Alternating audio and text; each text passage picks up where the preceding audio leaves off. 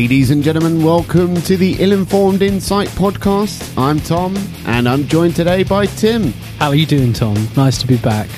We finally come to the end of what was always a foregone conclusion. Now it's time for the performative derangement syndromes to kick in as everyone loses their shit over the fact Boris Johnson is the Prime Minister of the UK.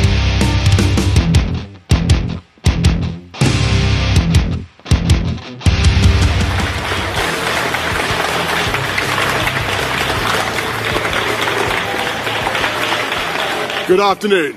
I have just been to see Her Majesty the Queen, who has invited me to form a government, and I have accepted. I pay tribute to the fortitude and patience of my predecessor and her deep sense of public service.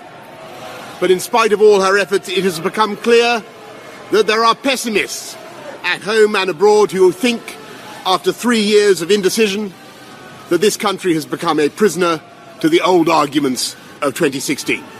And in this home of democracy, we are incapable of honouring a democratic mandate. And so I am standing before you today to tell you, the British people, that those critics are wrong. The doubters, the doomsters, the gloomsters, they are going to get it wrong again. The people who bet against Britain are going to lose their shirts because we're going to restore trust in our democracy. Okay, now I didn't actually get most of what he said because the constant howling and yowling and caterwauling in the background. Did you hear that for the whole of the speech? Yeah, was- you there- could there's, hear, There's a um, very vocal, um, you know, dissent. Now I don't know if people listening know the, the geography of Ten Downing Street. It, it- it's basically about fifty meters from you know the main road of Whitehall. You know, blocked by a gate. So you know, any member of the public en masse can sort of pile up against this gate and shout as loudly as they like. And to be honest, I've, I've never heard it as loud as that. uh, Yeah. it's almost like the, the Boris derangement syndrome you talk of that's been lying dormant, you know, for years has exploded into a full blown virus. So, Brexit claims another Tory Prime Minister in Theresa May, whose days were numbered when she failed to get her Chequers deal through Parliament three times in a row. A checkered Chequers deal. Some people say that Boris's tactic is to actually, he's actually going to go up to them again with the same agreement, ask them to like use nicer words, but, and, you know, this whole thing about him being the great savior of Brexit, which, as we all know, is actually like preordained in the Bible to Nigel Farage. As, as optimistic as I am, he's got a lot of negotiating to do, that man, if he wants to get, he, he, he wants to get a deal. But before we move on to Boris, to the uh, demise of Theresa May, Who? because you know, yeah, she failed to get it through three times. I don't think she even tried changing it. I think it was literally just the same deal each time, and it's just like, well, may- maybe it was, this time. It, it was just true to Theresa May's form. Like, who can forget her um, performance during the last general election campaign, which turned out disastrously for the Tories, where she she gained the nickname the Maybot. Mm. strong and stable, strong, as- and stable. It was like the, the needle was skipping on the record, but no, that's just her tactic. She just goes in hard, repete, repete until it breaks through, and it didn't work this time. You know, she, she'd been successful. Well, it's politically successful. She was the longest Home Secretary before she was Prime Minister. Yeah, which was for what three years? Less than three years. No, I thought it was more like six or seven years. Theresa May was prime minister for six No, or seven years. Home no. Secretary, Tom. Yeah, yeah, yeah. I know, but her premiership was short lived. Yeah, it's like so forgettable. But um, apart from the fact she caused so much damage to this country while she was Home Secretary, like people blame Sadiq Khan for the knife crisis, and no, it's her fault. It's her fault. This this this, this sort of explosion of, of crime and general weakness of society is all down to her when she was Home Secretary and a lot of the fuck ups she made. Yeah, it just cuts to police pretty much. Yeah. and uh, social care. Yeah. So, do you have any sympathy whatsoever for Theresa May, the Maybot? No, because she's married to a billionaire. She looked like um, so yeah, I'm not that sorry for her. He bought her a going away present. He he bought her um Mar- Margaret Thatcher's old bracelets. what? That, yeah, yeah, yeah. She was wearing it on the day she left, Oh, I don't know that. and it was bought in some auction like a couple of months ago anonymously. She looked ten years younger. You know when she was watching the cricket. No, she looked like the weight of the world was lifted off their shoulders. Like, Yeah, yeah, thank yeah. God I'm not prime minister anymore. Yeah. What was I thinking? like, why? Why did I bother? I'm married to a billionaire. But do you remember the leadership contest that Theresa May won? I say won by default, pretty much more than anything. Everybody dropped out, and she was just the last person left. Yeah, it was it was it was like one of those competitions where like you win the car by keeping your hand on it the longest, and in the process you sort of cover yourself with shit and piss, and yeah, end up on the news. It was it was it was a, a shit show altogether. But interestingly, Boris didn't put himself forwards for that competition, did he? Well, I don't think he wanted it at that point. He's wanted it since he was a toddler. He's wanted to be prime minister of this country since he was a sperm in in you know Stanley yeah, he got- Johnson's ball bag. He got knifed, didn't he, by Michael Gove? Or Michael Gove's wife, at least. Or one of her emails got leaked. That was it. And she was just trashing Boris There's Johnson. tons more stuff they could leak on Boris, and like it's basically like the it's down to like the, the you know There's a lot of dirt on Boris already. yeah there's you know but come with the hour come with the man. oh, I God, think that was insane, that headline. yeah he, he he he could be the shortest lived prime minister. You know we were talking about Theresa May. He might he might not be prime minister in a week. Like forget about Brexit. He just might like just come out with something stupid. They might unearth another fucking scandal of like he banged a maid in a foreign country and got her pregnant or something like that. Yeah, it's it, like it's, it's basically up to our how classy our press is that it doesn't go after his his sort of children. How many super injunctions do you think Boris Johnson's taken out over the years? Fair play, you know. But the thing is, he's prime minister now, so he probably has a bit more pull. He's got a lot of power now. He's the most powerful man in the country. Boris looked happy there, walking into number 10 for the first time. Mm. Are you happy generally that uh, Boris is prime minister? Do you know something? When I was a Londoner, I didn't mind him being mayor. Now, I've always taken the stance of like, you know, setting very, very high standards. Huge. For over- London mayors? Huge, overarching, almost impossible to achieve standards for London mayors. So that's why I'm always very disappointed by them and naturally dislike them. What did he achieve as London mayor that you were happy with? um, the Olympics. Basically, he, he, he, he, he, he's got this aura about him, hasn't he? He's like, I think he was born under a lucky star. There's a great video on YouTube of he was at something before the Olympics, some basketball demonstration outside Tower Bridge.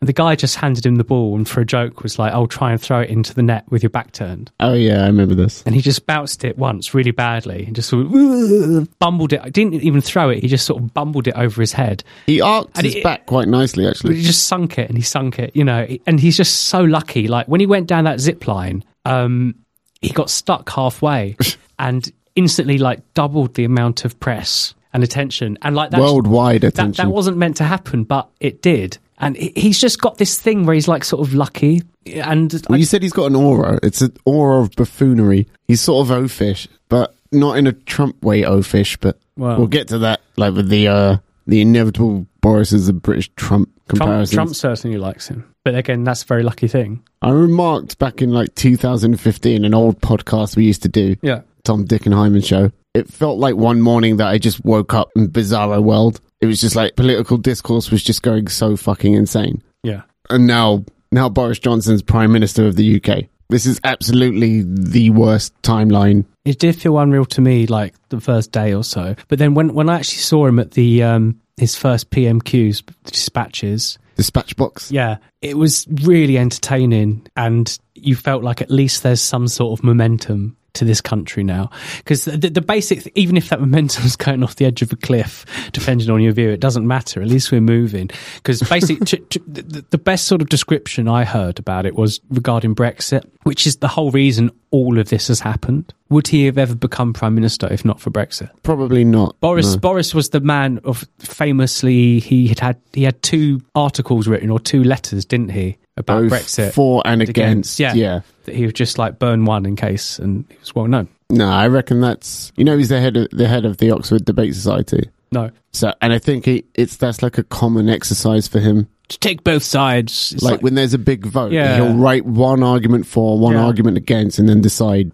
which one he wants. Because yeah. you use the word buffoonery, but I'd never use that. He's he's probably as intelligent as me, maybe slightly more in terms. I think he's smart, knowledge. But he definitely tries to. He's like, very, he very well read. Very well read. He knows. Um, he knows his classic. You know, he knows his um, Pericles from his uh, Sisyphus and all that. But there was a famous quote about him back when he became London mayor. He did like a sit down interview with like Newsnight. Right. And um, the Newsnight presenter put it to him of, you know, you play the buffoon. You're not really an idiot. You're a smart guy. Yeah. And uh, Boris said, well, the thing about paraphrasing here, but he said basically the thing about playing the buffoon is that if you gen- if you're in a situation where you genuinely don't know the answer and you don't know what you're doing, nobody can tell the difference between that and you just pretending you don't know what you're doing. And I think that's sort of a, a relevant statement when it comes to Boris Johnson being prime minister. I think it's that's that's that's a very sort of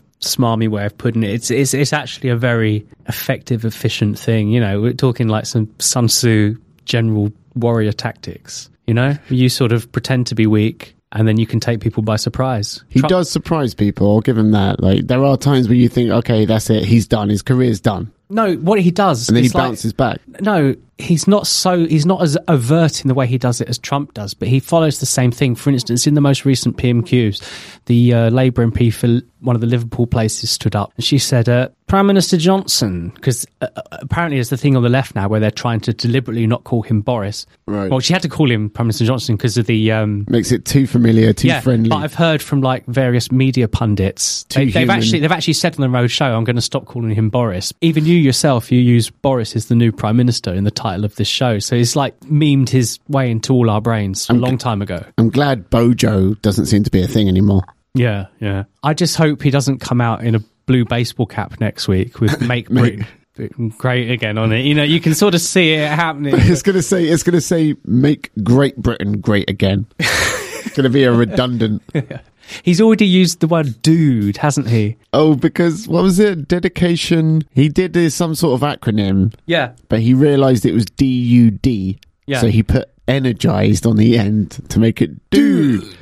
This is sort of Trump-esque. The way people are covering, analysing Boris Johnson is very Trump-esque. Oh, he's playing 4D chess. That whole dude thing. Oh, that's him getting the newspapers to focus on what he wants. He's controlling the narrative. Like he knew that that was going to be the headline, dude. And it would distract from the fact he doesn't know what the fuck's happening with Brexit. he's he's a clever guy because he he basically he's his whole shtick got him elected was he promised and Hunt Hunt wasn't saying this unless he was fucking forced to but Boris was coming out and saying we're leaving on the 31st of October come hell or high water. That's it we're leaving. Of course it might be a tactic to pressurize the EU fuck it. He'll leave on the 31st because he said he has. And if it if it fucks up it doesn't matter. It's not his fault. However bad it gets Boris can just say, I was delivering on democracy. And I'm just an agent of your democracy. That That's probably his tactic. He, he could be prime minister But for the next five years. Why not just go for the because the EU don't made it blame me, prime minister.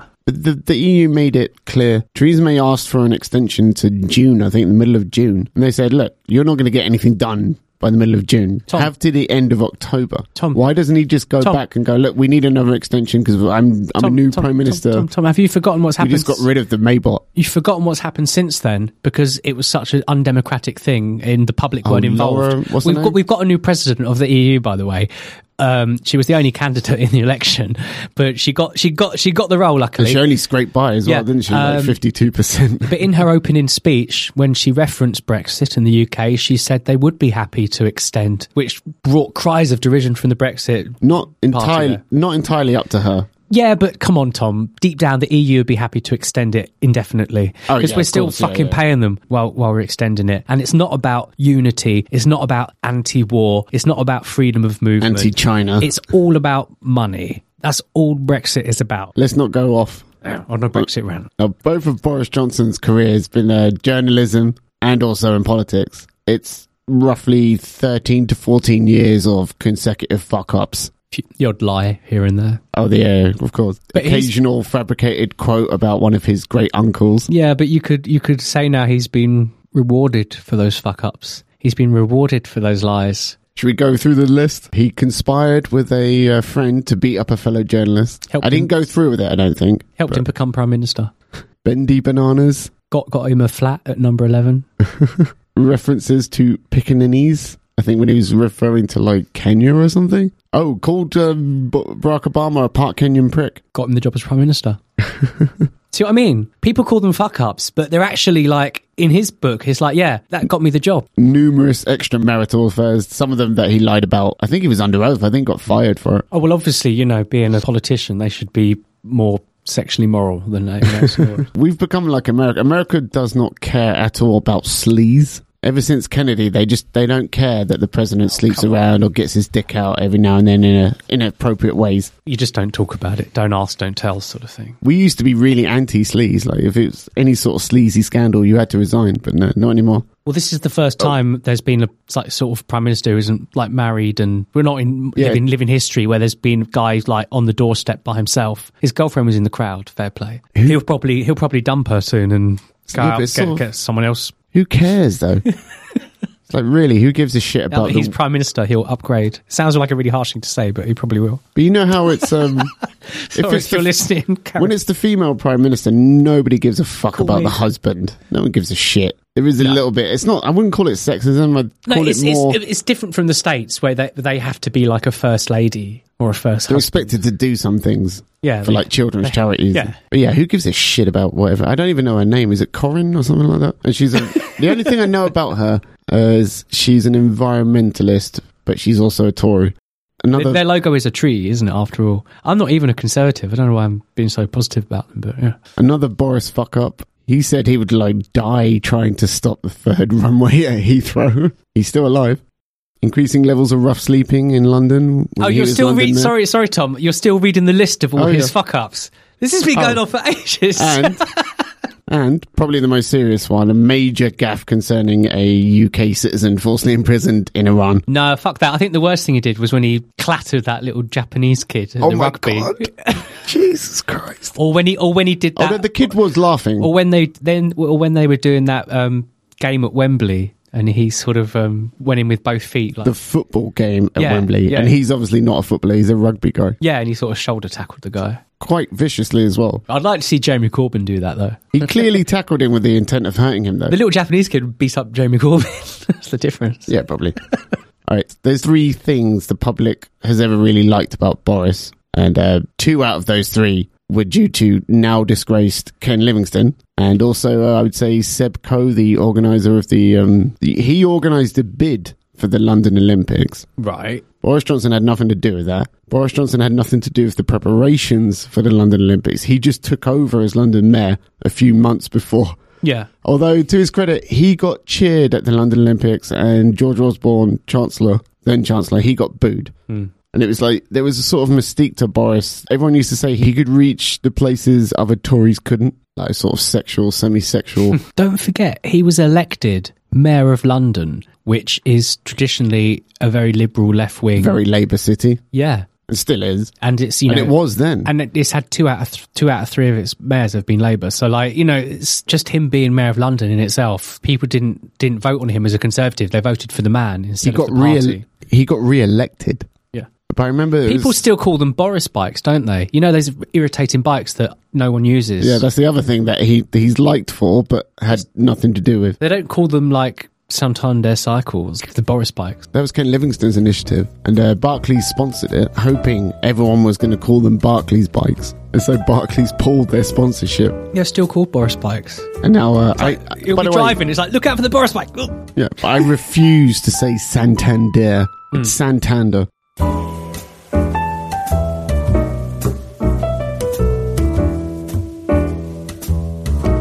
So right from the very beginning of this um, foregone conclusion, the Tory leadership campaign, Boris obviously set out his stall as "I'm the Brexiteer candidate." Is that going to happen? If he does it, and like you've read for the last five minutes, if he does it and it turns out to be a fuck up, it, it'll all be to his benefit. Do you understand? That's how he works. Like Tom, you just read a litany of disasters there and things he's done, you know, things he's said, and people like him for the way he's dealt with those things. He'll he'll get he'll he'll make us leave on the thirty first, probably with no deal, but he'll just always be able to say, "I did what you asked me to do." And Tom, like, there's thousands of people, millions of people who voted to leave, who are so just frustrated now. They, they, whatever the consequences, they're just like, "Let's just leave." He will have done what they've said, and that seemed to be the the largest majority of the electorate that's ever turned out.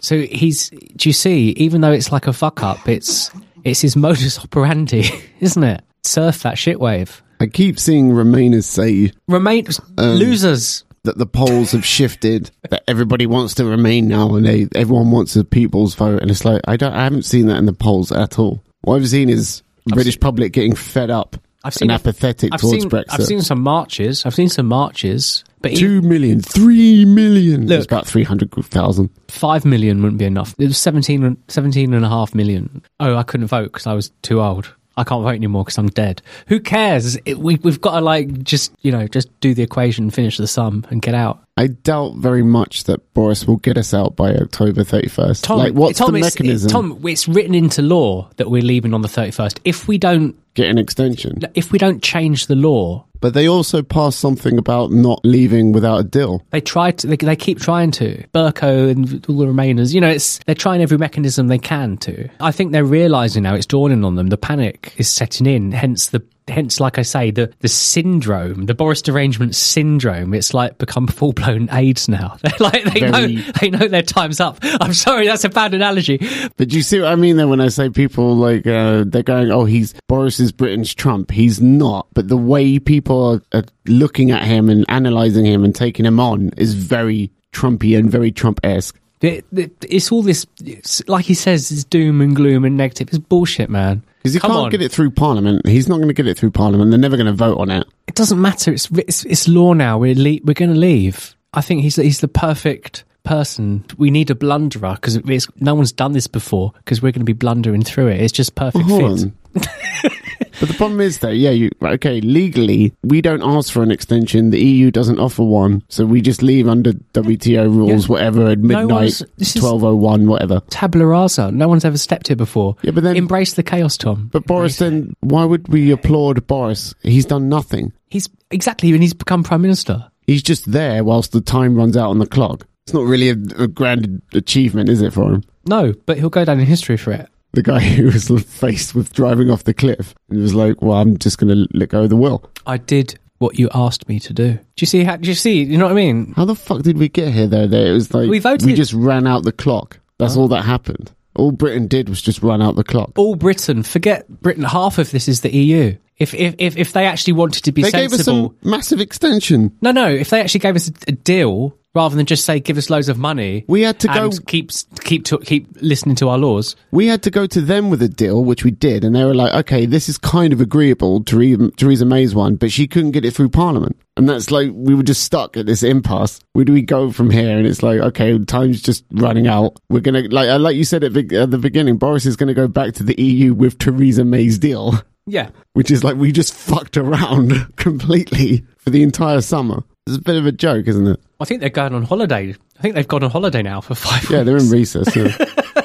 It's not like there's anything important they need to sort out. It's not like they, they could, anything they could do in the run up to the 31st of October. Because Boris said he was going to unite Remainers and Leavers. This is his like energized optimism. In hatred of him.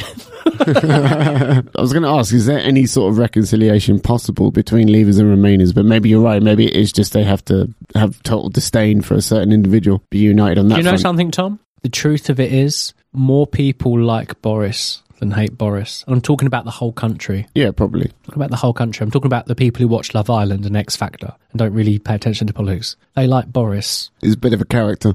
We've got to step back from our little London bubble, media bubble. It's, Well, London elected him mayor. Mayor, it's- do you know what I mean? But it's like, that's because most people in London like him. You know? Bizarro world. It's not, total though. bizarro world. They liked it. Like let's well, And that's why when did he become popular? Was it? Was it really? Have I got news for you? That I think made him popular. But you see, but no, it wasn't. It was him writing from Brussels, wasn't it? Just making up nonsense about the EU's regulations. Uh, one size fits all condom. Like that was just a made up lie. Bendy bananas. They put him on Have I Got News for You, and he just became this overnight hit. yeah. I've, Even I, though Ian Hislop brought up the fact he conspired to beat up a journalist. I'm surprised you gave me this one. Why? 'Cause Boris was caught on tape as well. Ha ha ha, ha. Richly comic, yes, that's right, that's right. That's Sorry, what was that? I say, written no, r- good point. Which it jolly well was. What were you recorded saying? I, t- you know, honestly, I don't remember. I do. Boris was on tape talking to Darius Guppy. No, he was a school friend, wasn't he? A Great chap, yeah. And a great chap, Yeah. despite When- being when- a convicted fraudster. Convicted fraudster, convicted fraud, went very, very sadly wrong. Yeah. And one of the ways he went wrong is ringing you up on tape and suggesting that you help him beat up a journalist who was looking into him. That did come up. I, I won't deny that did come up. That, I, I think I don't think I've ever commented on this before. I won't deny a word of it. I won't. I, I'm not ashamed of it. I did discuss how You sound like George Michael. What are you not ashamed of, though, Boris? whatever there is not to be ashamed of. no, that's He was trying to get the address of this journalist out of you, wasn't he? yes, and owing to my great incompetence as a journalist, I wasn't able to provide it. So the journalist didn't get beaten up in the end, but no thanks to you. So where's the Darius or Darius now, then? I don't know where he is now. I don't know where he is I thought he lives in Althorp House, doesn't he? Look, I don't know, Bean. You better ring him up. I'm way out of my depth here. I've been totally stitched up. I want it on the record. I've, uh, I've walked straight into a massive elephant trap. I should have spotted it. a couple of times just driving through central London, I've seen him on a bike, and it's like, oh, it's Boris. Don't most people It's not like, like, I want to run him over. You know, he, isn't there a lot of like dickhead and like finger middle fingers? Ah, he has got an aura. But like I say, for, but we live in a world of you know balance and opposites. So as many people like him, there'll be equally strong feelings against him. And he, like, I remember the day after the referendum, watching on the news, there were all these people outside his house, like shouting and screaming.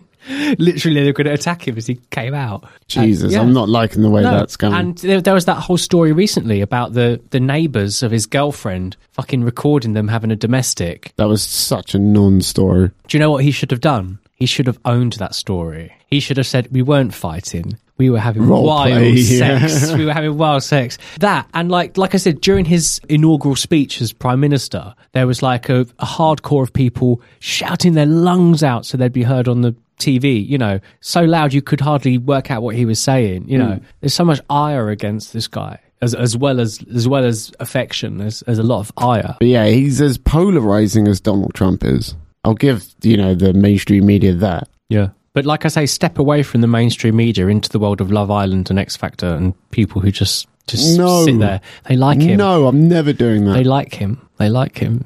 Speaking of like reconciliation between um, Eurosceptics and Europhiles, I saw a documentary in the lead up to the EU British EU referendum. I watched a documentary I think I about like him actually. Sorry to interrupt you. I just had to admit, I, I actually like him despite all his fuck ups. I, actually, liked I like him. I like him. I, I liked him in the Have I Got News Maybe he's like days. Damien or something. it's horrible. when he was like when he was just a sort of harmless idiot or at least gave off the impression that he was just a harmless idiot yeah fine whatever But we know he's not an idiot. We know that he, he could like, and all his money, he could fucking have a decent haircut and a suit that fit him. he's You know what I going mean? bald But exactly, but you can you just make it look smart. Do you know what I mean? That was his It's um, carefully crafted. He's got a very carefully crafted persona. That guy. his hair's been like that from day one just sort of wild overgrown but he's going bald now and i've always had a theory that he needed to be prime minister before he lost a good 60 70% of it Yeah, we've. I don't think there's ever going to be another, at very least, not a white prime minister who's bald ever ne- he- again. if he goes bald, he needs to grow a big beard.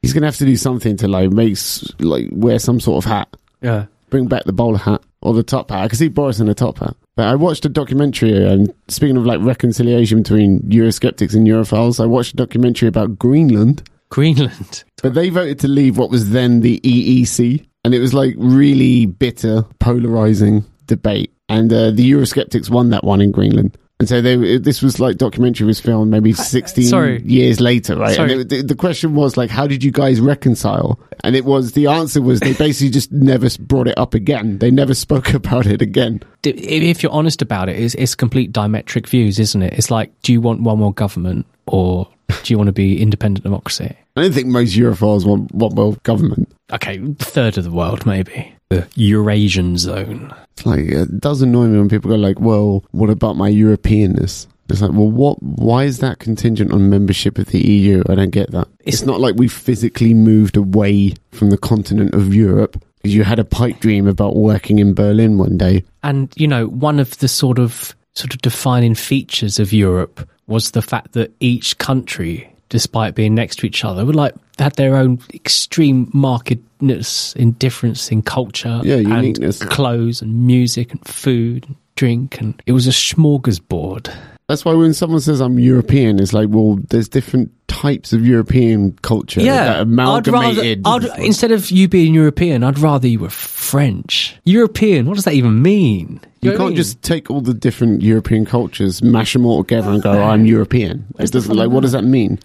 Are you prepared for the next God knows how many months of Boris is Donald Trump stories taking up column inches and website pages? It's It's it's never going to end. it's it's it's like I, do you know something i'm actually going to have to like not disconnect completely from the news because i like current affairs but um maybe just say just look at the news in the evening or something rather than check on it during the day and because we're just bombarded by it it's it, might just watch Blu-rays every night. I know, but the fact we've got Boris as year. prime minister when we, we've got shit going down in the Strait of Hormuz with the Iranians, that's pretty. know, I that's missed that pretty serious stuff. And Boris has a bad track record with the Iranians. Whichever way you look at it, they they fucking think he's a stupid asshole. I completely missed this skirmish thing. Like, what was it? The Iranians took over a, a British oil tanker. We took over one of theirs first. I didn't like. Basically, We I'm so confiscate- apathetic to world affairs. we confiscated. just numb to this shit. we confiscated an oil tanker that was registered to Iran that was en route to Syria, and we confiscated it to enforce European Union law. We, that we're blaming this on the EU, then. Yeah. no, we we were doing our job, you know, basically. Uh, so we we we took this oil tanker off the Iranians because they were sending it to Syria. And they're not meant to be sending it to Syria. And so, in retaliation, they took one of ours and they said they were going to take one of ours back. And despite that, we didn't give our guys any protection, even though they weren't our guys, because th- there was no English people or British people on the oil tanker at all that have That been noise. taken captive. They're all um, Latvians and Germans and Nigerians. So, like, no, no, no. Even though, but the, the tanker is registered as one of ours. So it's all about money in the end, isn't it? But these poor guys are like fucking hostages at the moment. Right. So, well, how was this resolved then? This Iranian boat thing. It's still ongoing. oh, And we've got our number one man, Boris, in contact with Tehran to sort it out. well, I guess we segue then to um, Boris's cabinet. Foreign Secretary Dominic Raab, I think. That's a promotion for him. The most controversial ones, well, the ones that have sort of pissed off Labour most are Priti Patel and Sajid Javid because they happen to be ethnic minorities. and the left don't like ethnic minorities. Be right wing. Well, the, the, I I actually saw a tweet. Someone wrote about a tweet from the lady who's behind the blog called The Canary. And she said something about like how um, you can't call Sajid Javid or Priti Patel people of colour. Oh God. It's like you're only Yeah. allowed to be a person of colour if you think a certain way. But our country is starting to become like America because we're becoming obsessed with race. Like I said, the, the whole fact the mm. left have sort of started making race an issue of who Boris has in his cabinet. It's like, for fuck's sake, that we're not America. We're not like that. Come on, guys. Get over yourselves. Especially like we really shouldn't be surprised two Asians are in the cabinet and they're both Tories. They're like you should not be surprised by that. I hate I hate to break it to the left in general, but listen, I know. most Hindus and most like do you know what I mean? Most Muslims, they're not really progressives. Do you know what I mean? They're not that left leaning. Hey, a lot we've of all seen Tories. we've all seen Temple of Doom, haven't we? you know, Islam's a fairly conservative religion. oh come on! It's like it's it's the whole sort of facts that they they try to put everyone in a box. It's it's it's it's so insidious, isn't it? Well, let's put this in a context, right? I follow a lot of politicians on Twitter, a lot of different political parties, including Caroline Lucas, and she just fucking grates me all day long. Who's the new leader of the Liberal Democrats? Jo Swinson. That was another piece of news. Got they got a new leader. yeah. Um, quick, quick aside, she she asked Jeremy Corbyn because basically she thinks no deal Brexit is coming, and she thinks the only way to stop it is to have a no confidence vote in Boris Johnson's government. yeah, they've. and th- like, but it has to happen like in the next week. Otherwise, it's got to happen. So I heard. that, uh, I heard it had to have happened by th- Friday this week. It's already happened. Yeah, basically, I think the deadline has gone. It had to happen by the end of last week to trigger a general election before October thirty first. Yeah. to get rid of Boris. Yeah, she needed Jeremy Corbyn because he's the leader of the official opposition, Her Majesty's opposition, and I think only he can do it. And he said no. not interested. Or at the very least, look, look let's be honest. How Jeremy you- Corbyn does not lead the Labour Party. No, no, no. Seamus Milne, John McDonnell, and Len McCluskey lead the Labour Party. It's like, I wish the media would just be up front and just say, listen, look, Jeremy Corbyn is not the leader. I feel a bit sorry for him actually. I reckon they probably like What? I reckon they probably slap him around a bit and Beat him up, bully him. A little bit. Seamus does look like a bully, doesn't he? They he? probably like grab his arm really hard, like but really fucking hard. Like right, Jeremy, you just fucking sit there. You just fucking sit there. All right. They probably smash a window in his greenhouse every Yeah, now and then. yeah, yeah, yeah. I feel I feel a bit sorry for him. I think they're taking advantage. Like people did say it was like it was like the biggest joke ever that Labour like made it three pounds to join, so you could vote for him.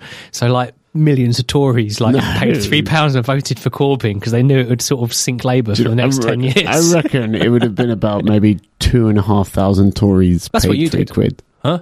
I know I didn't. I I donated fifty. I donated fifty pounds to Jeremy Corbyn's uh, campaign. It'd have- surely for 4D chess purposes, like you referenced earlier. This is when he 5D chess, even. This is when he was listed as two hundred and fifty to one odds to win. He was like hundred and one odds to make it to the end, which is why.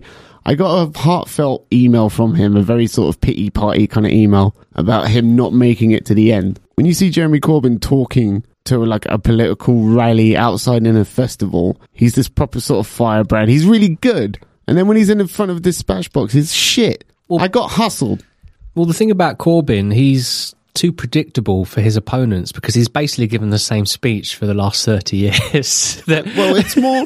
Do you know what it is? It's Basically. more. He doesn't know the game of when the Tories make a fuck up, you nail them on it. You put all of your focus on their fuck up. He doesn't do that. You know, he gets six questions at PMQs. One question will be about a Tory fuck up. The next five questions are like Linda in my constituency. Yeah, it'll be the has same a problem. It'll be the same speech he's given With for the last 30 years. We're way off topic. Boris Johnson's cabinet. Uh, oh, to put into context, Labour's racial attacks. I follow a lot of politicians on Twitter, and there was definitely a coordinated effort by uh, the minor- ethnic minority Labour MPs to attack the ethnic minority Tory members of the cabinet. Most notably, obviously, Priti Patel and Sajid David. Oh, David. Sajid Javid Son of a bus driver, grew up in a small flat. came here with one pound. He says, His dad. He says like every five minutes. did, did I tell you I grew up in a small flat, by the way? Yeah, it's shades of that. Um, what did the Tory party offer a working class kid from Brixton or something? You know, made him prime minister.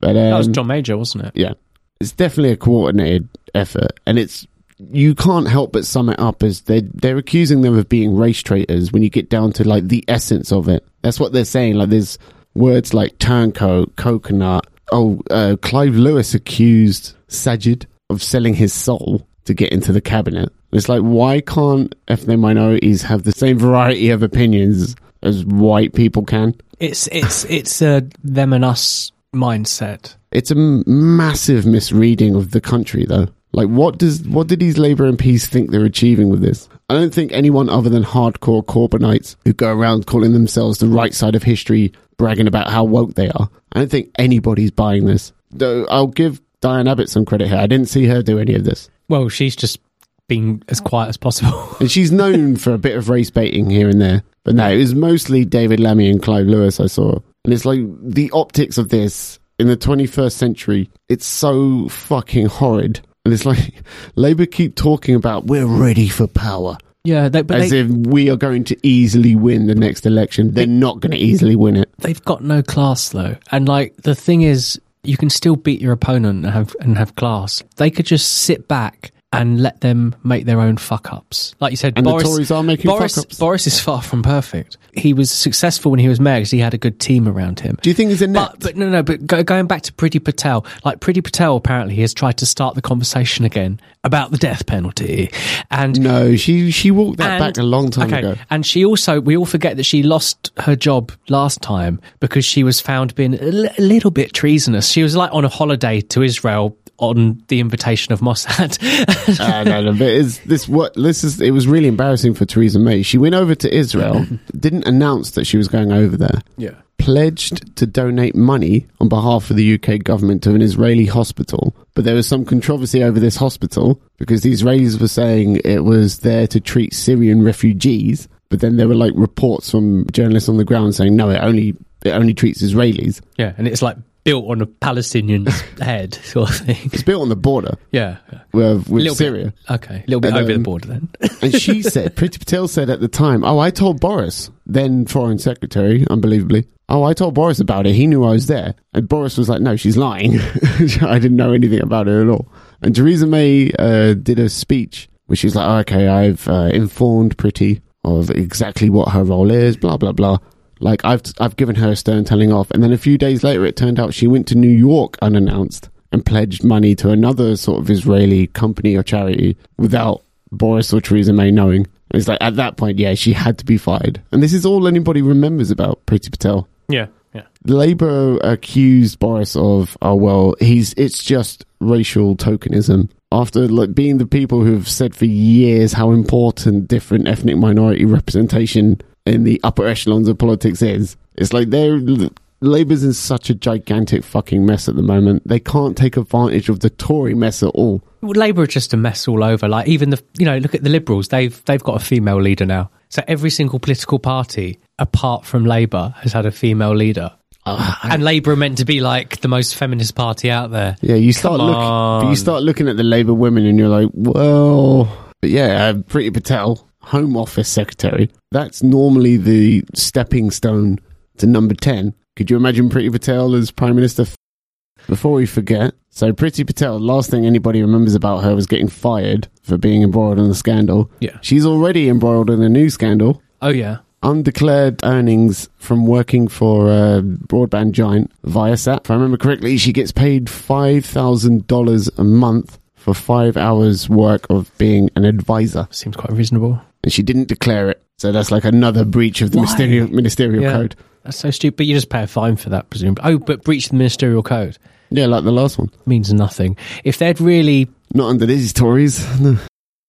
Okay, so Sajid Javid, Chancellor of the Exchequer, the first banker wanker to be Chancellor of the Exchequer since Norman Lamont. Do you remember Norman Lamont? I do. The guy who was supposedly in the bathtub when Britain came out of the exchange rate mechanism. Like he was like sleeping on the job kind of thing. And so there hasn't been a guy who was actually in Black, banking. Black Wednesday. Yeah, that's the one. He was also famously um, insulted by Julian Clary at the um, ITV Comedy Awards, Oh, good. live on TV. To crown the king or queen of comedy, who better than the man never known to go for a single entendre when a good solid double would do? Please welcome Julian Clary. Hello, Julian. Good to see you. How's it hanging? Oh, very well, thank you. very nice of you to recreate hamster teeth for me here.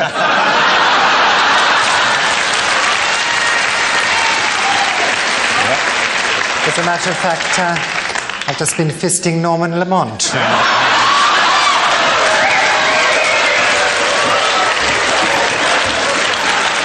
Let me ask you, Julian. Talk about, Julian, talk about the red box.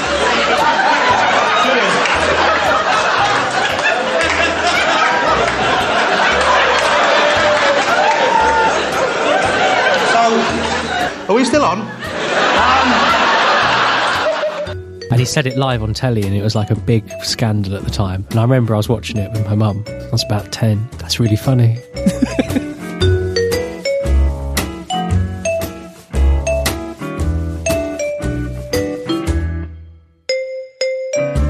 the whole expenses thing, they should have all just, they all should have been fucking sacked. God damn it. Hopefully, the Brexit Party will get enough MPs at the next general election.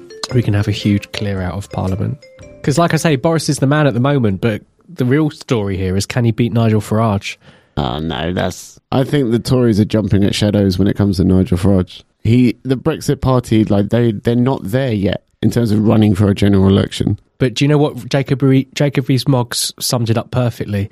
He said, if the Tories choose to uh, kick the can, so like you know, Beyond kick 31st kicking the can down the yeah, road, they kick the bucket. He said that, and he's They're looking at it as an existential threat. Yeah, well, the whole reason they had fucking the referendum was because of the threat of Nigel Farage's UKIP. yeah, but again, that's they shouldn't have done that. That's the you know hindsight is twenty twenty. But But looking back, it's always a bit fuzzy. No, that, but like, um, if I was asked the question, should there really have been an EU referendum in 2016? Looking back, the answer is no. but they they they had to go with the tide of the tide of the popular opinion. Isn't but I it? think it was and their own and fear. people people voted for it. People voted for the referendum as well. Forget about voting yes or no in the referendum. They voted to mm. have the referendum in the first place by, you know. So like, come on, guys. Yeah, Parliament fucked up.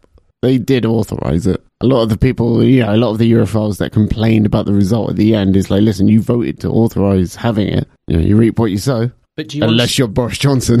do you honestly think, Tom? Do you honestly think that if they just if they they can drag it out and people just put up with it, they'll just get bored of it and just go back to the normal? public is getting bored with it. No, I think people get angry. They just want it over bored. with. I think they'll get angry before they get bored. I'm not talking about myself. If That's you're- not Britain, If you're man. listening, We're not France. We, we look, Britain would never have the equivalent of the yellow vests, thankfully, We've in some respects. we've got some people wearing yellow vests. So Boris is often described. Well, do we have anything to say about Dominic Raab, the former Brexit secretary, who resigned when Theresa May presented her Chequers deal because he had no input whatsoever? Also, a similar reason why uh, David Davis resigned. He said like Theresa May wasn't consulting him on anything. But I think Boris has got a different leadership style to Theresa May. Theresa May was very, I only listen to my closest advisors, whereas I think Boris is going to be a little bit more democratic than and the that. other thing about Theresa May, she did have that, like you said, the Maybot. She did have that sort of T800 Terminator one-mindedness, where like once she'd made her mind up, she just keep going, banging her head forwards against the wall. Like the she went back three times with the same fucking deal. I don't think Boris has that sort of T800 mentality. He's more open to. Um, well, he just flip flops whichever way the, it goes, doesn't he? He's very. He seems probably very passive in some ways. I didn't expect him to go against David Cameron. I thought he was going to com- campaign for Remain because I remember him saying he didn't like the EU, he didn't like the bureaucracy, but he the value of the single market made it worth it. And I didn't think he was going to like uh, betray David Cameron. Surprised he did. Surprised he's taken prime minister position like when Brexit Brexit's not done yet. I thought he was smart enough to wait for Tom. it to kill whoever, like whichever next prime minister, Tory keep, prime minister I keep, comes. I keep saying about him, love him or hate him. Um, I don't think he's, he's born. He's born under a lucky star. He'll, he'll, he'll, he'll, he'll be, he'll be like forever written down. So like, win or lose, if if Brexit's a disaster, it doesn't matter. He will have been the prime minister who, got Britain out. yeah, do you know what I mean? If Fifty years from now, he he might be like, he might have a sort of crazy mindset. He might be a bit crazy because you know he's always like all he's ever re- read is like these ancient classics and stuff, and even his full name. His his name isn't actually Boris. His his first name is Alexander. Hmm. His name is Alexander Boris de Piffle Johnson. Yeah, you know his sister So- Rachel. Yeah. She, all of his family members call him Al. Okay, I was about None to say them- something. I was about to say something really interesting. Yeah, so like Alexander, Alexander the Great, and he's fascinated by all these ancient people and stuff. He, in his own mind, I've figured him out actually. In his own mind, he seems distracted because he he's just thinking in like thousand year spans. He doesn't care about what happens. He just knows in like a hundred years time, people will look in a history book and it will have his name as Boris Prime Minister when Britain became Boris- independent. Boris the fuck up. Yeah. Do you know, it doesn't matter. Uh, that's what I think. I honestly think he, he's thinking long term. Some people say Boris Johnson is a liberal. Some say neoliberal. Some say libertarian. He's sort of hard to pin down on that front. And I was going to ask you about like, what do you think Boris is like in terms of like political philosophy? But to your point about just wanting to go down in history, Yeah. He's a I don't writer. think- He's, he's writing his own stories. I don't think he really plans on being around that long. Maybe you're right. Maybe he just plans on being the guy that just, he's just the one who was in the seat, in the captain's chair when the deadline passed and the clock, the time and the clock just ran out. He didn't do anything. But he was there. He was just the guy who was there at the time. And then he just resigns. He just does a David Cameron. Do you remember when David Cameron was just like, I, why should I be the guy that does all the hard shit? Because you're the guy that fucking put us in this mess. You know what I mean? That's why. And he just skipped away. Yeah. And then he I think goes, and, Boris- and then he goes on like Big Brother, Celebrity Big Brother, something. You know what I mean? You know. But yeah, I think he, yeah. No, but I think maybe I can't see him like he's not a one nation conservative kind of guy. He's trying to paint himself as that. I don't think he is. He's got a very libertarian cabinet, very um the free market, the invisible hand of the free market fixes everything. Uh, just cut taxes. Like, I think the first thing um, He said 20,000 more Sajid- police. Yeah, He but said- how's he going to pay with that when? Well, and the police have said well, that's really good, but we're not actually going to be able to have enough lockers and stuff like the that. Actually- infrastructure's not there. Yeah, that's what actually said. So, Well, also, how's he going to pay with that? Like Sajid Javid is Well, hundred percent Tom, tax cut kind of guy. we can pay for everything with the 39 billion we won't be giving to the EU. It's not giving them anything. 39 billion. It's, it's, it's a fair bit of money. It, we, we'll give that money, we'll spend How long does that 350 million. Well, until we've spent the 350 million a week on the NHS, like the the which they annual, don't need. Like the annual state budget's in the trillions. Thirty nine billion is not going to go a long way, especially since he pledged the three hundred and fifty million a week to the NHS. Well, Theresa May did that, and now he's pledged it again. How are we going to? I mean, he's sort of like he's already fucked this up. As in, I think that's what his plan is: is just sit there and do nothing. We leave. He's the guy. He goes down in the history books, like you. So, like, November the 2nd, he'll resign. yeah, But a 100 years from now, You remember when Andrew Neil asked him about like paragraph four C? Well, he was he was going on about paragraph four B, and Andrew Neil was like, "Well, what about five C?" And he had nothing. Yeah, yeah. But but what- all, all he cares about is that in a hundred years' time, someone People say- some, someone will say, "Hello, Google, show me like five of the most important Britons of the last hundred years." oh, who's that guy? That's probably all he cares about. Boris the fuck up. Like I know, just Boris. Do you know? He he he he he's his mind is in the history books, just stories. Do you think we'll see like a return to um, Thatcherism? I know like Thatcher was a bit of a hero to Boris. Remember when she died? He was like he was doing the media rounds of bigging up Thatcher. Thatcher wasn't that bad. I think our country would be pretty less. Ugh, I don't get it. Well, people are still gone about Thatcher. It was so long ago. We're Pe- still in her shadow in a people, way. Really. people, no, we're not. People who aren't, Very atomized society. people who weren't even alive when she was, people who weren't even alive when she was, hate her with a passion. And it's like, how can you hate someone you weren't even fucking alive when they were alive? It's ridiculous. I used to because it was like I grew up in the eighties. she, when it was like Tom- comedy. Do you remember BBC comedy? Almost exclusively, it was just fuck the Tories. Anyway, I grew up on that, and then I the the one thing that sort of made me a little bit more sympathetic to Margaret, that sort of humanized her, yeah. was when um she was talking about Britain and how like ev- the the, the narrative. The popular narrative was Britain has to have this managerial, a status of managed decline. She rejected it outright, and I remember, I remember her, like seeing this video footage of her saying, "Oh, everyone's like running Britain down, blah blah blah. Oh, I can't bear it." That sort of humanized her, and I think that's what the Conservative Party, Tories, this is what they always sort of cherish about her is like Britain was deflated, hmm. The and she turned it around. Yeah. Can Boris do the same thing with low corporation tax rates and People have been people have been saying this like critics of Brexit say like all these sort of venture capitalist carpet bagging Tories want to do is change Britain into like a Singapore low tax haven. that's Jeremy Corbyn's line. And it's like, what's so bad about that? Singapore's lovely. what's wrong with balls to the wall capitalism? Here's what I don't like. What's wrong with it? Law of the jungle, man. Here's what I don't like about it. It's not Singapore, but it's Hong Kong. Uh, back when I was in like early, in my early twenties, I was like fantasizing this desire to go live in the Far East, whether it be like Japan, South Korea, whatever. And I was reading up on blogs, these new things called blogs, these Yeah. travel blogs about people teaching English. And uh, one was about, it was like the first day he arrived there. He couldn't sleep. It was like five, a crack of dawn. He gets up, he walks around town just to kind of like figure his way around. And he sees an old guy unloading a delivery truck, like a senior, like pensioner sort of age. And he's struggling with it. So he goes over to help the old guy, and the old guy starts hitting him, mm. like really aggressively, shouting at him, hitting him, telling him like "fuck off, go away, go away."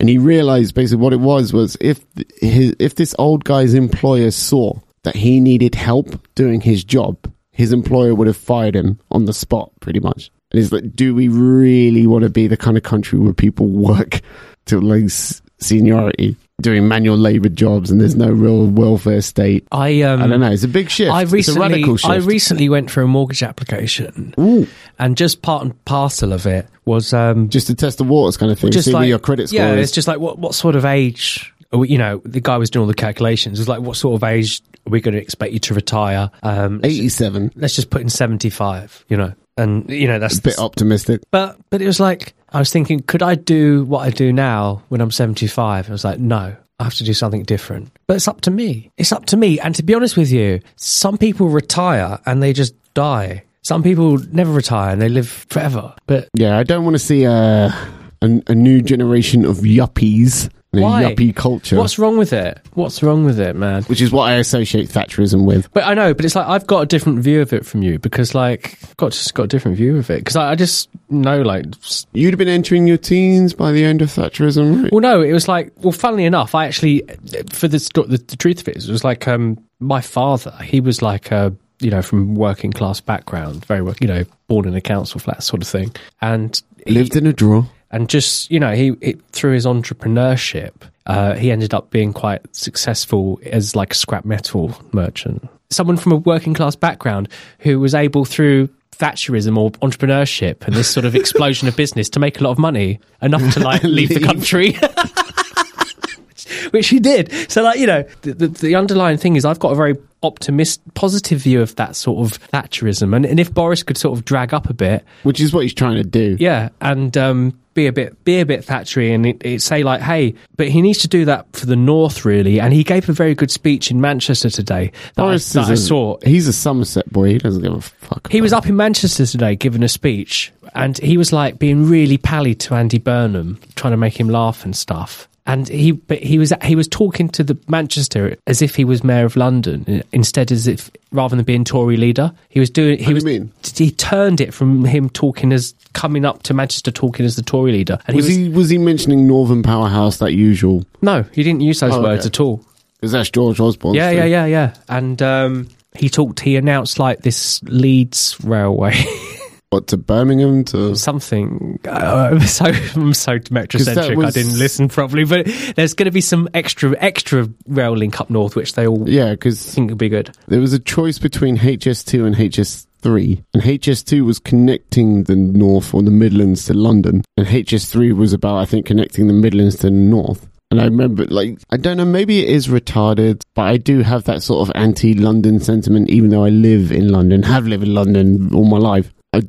Don't like the fact that everything is just completely focused on the southeast of this United Kingdom. Will it be united forever, Tim? Answer me now. Will Boris Johnson cause Scotland to secede from the Union once and for all? Not just Scotland. People are talking. Um, I think even the Irish. Reunification of Ireland. the Oh, reunification Jesus. of Ireland. So, like, all I know is Germany sells a third of its cars to the UK. No anymore.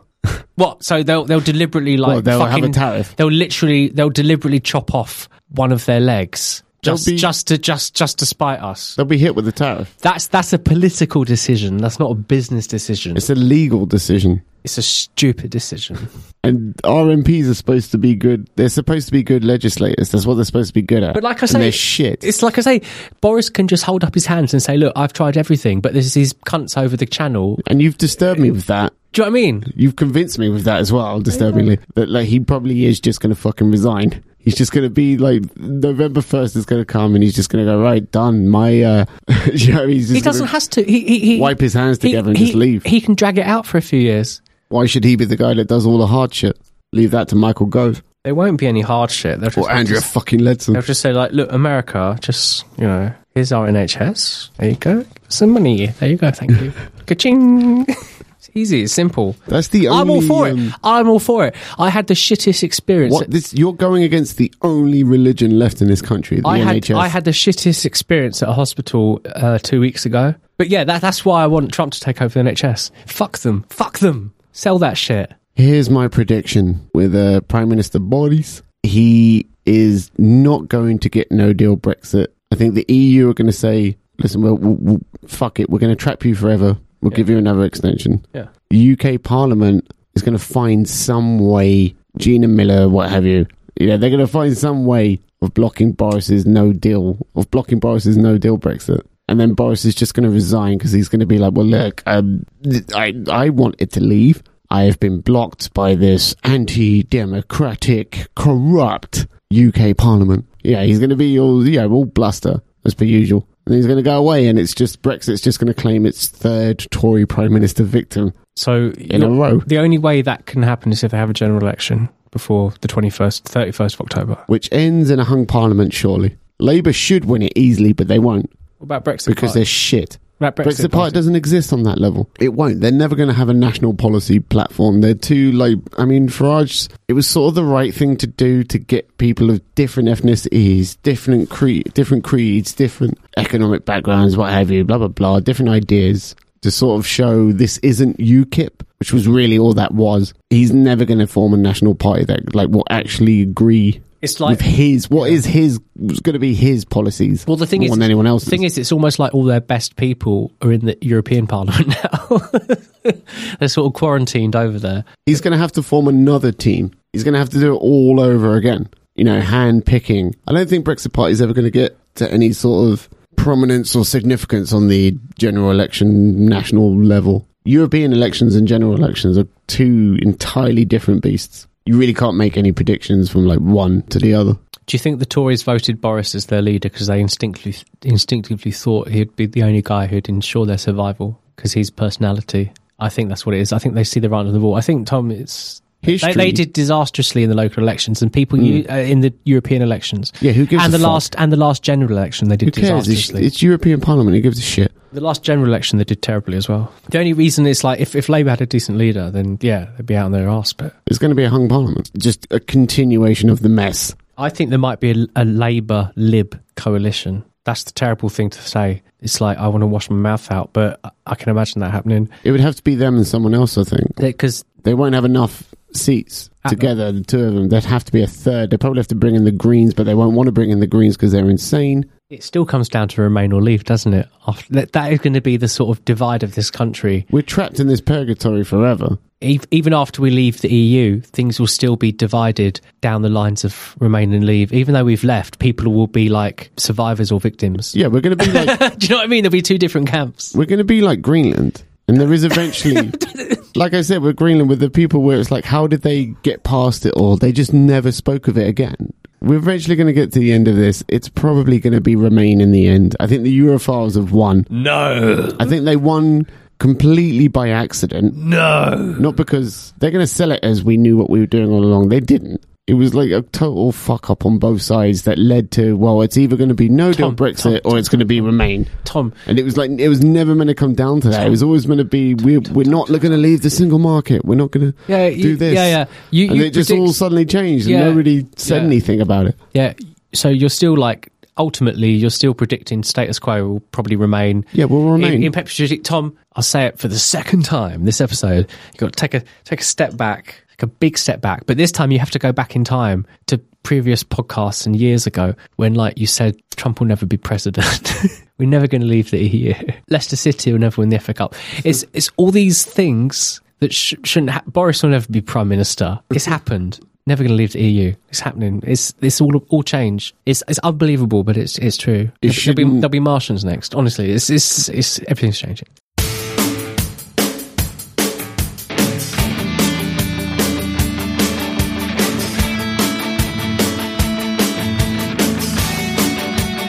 Ladies and gentlemen, thank you for listening to us Babylon about Alexander Boris Johnson.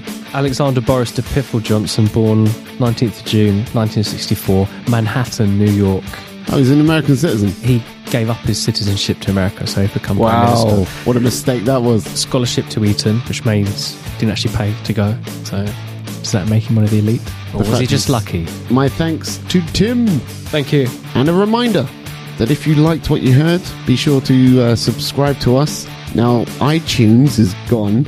My understanding is, is that there's a thousand and one ways to download podcasts. So, like, I've checked this on my Android phone. If you just look for ill-informed insight on whatever podcast app or web podcast website aggregator that you want to use, you'll find us. Could you Google it? Could Yeah, you just you- type it into your Google on your phone? We've got a SoundCloud, so if you like, if you use SoundCloud, if you're Just type it into Google on your phone. if you're one of those people that still uses SoundCloud, you can go there. or alternatively, you can go to our Facebook page, An Informed Insight. Uh, I've got a Twitter account where I post abuse, where I literally That's just terrible. That's terrible. Well, like Abu Ghraib sort of stuff. All I do 90, 99% of my tweets are you are an alarmist, Oh, shut the fuck up, delete your account. Stop being a paranoid cunt. Well, I can't. I, I haven't used the c word in a long time. Actually, I think you get shadow banned for that. But yeah, there's different ways of listening to us if you enjoy this kind of thing. we upload on a, um regular basis. Will there be music playing while you're saying this? Really, like, Yeah, quite it's kind of downbeat. Yeah. Until next time, Until next time. goodbye. Goodbye.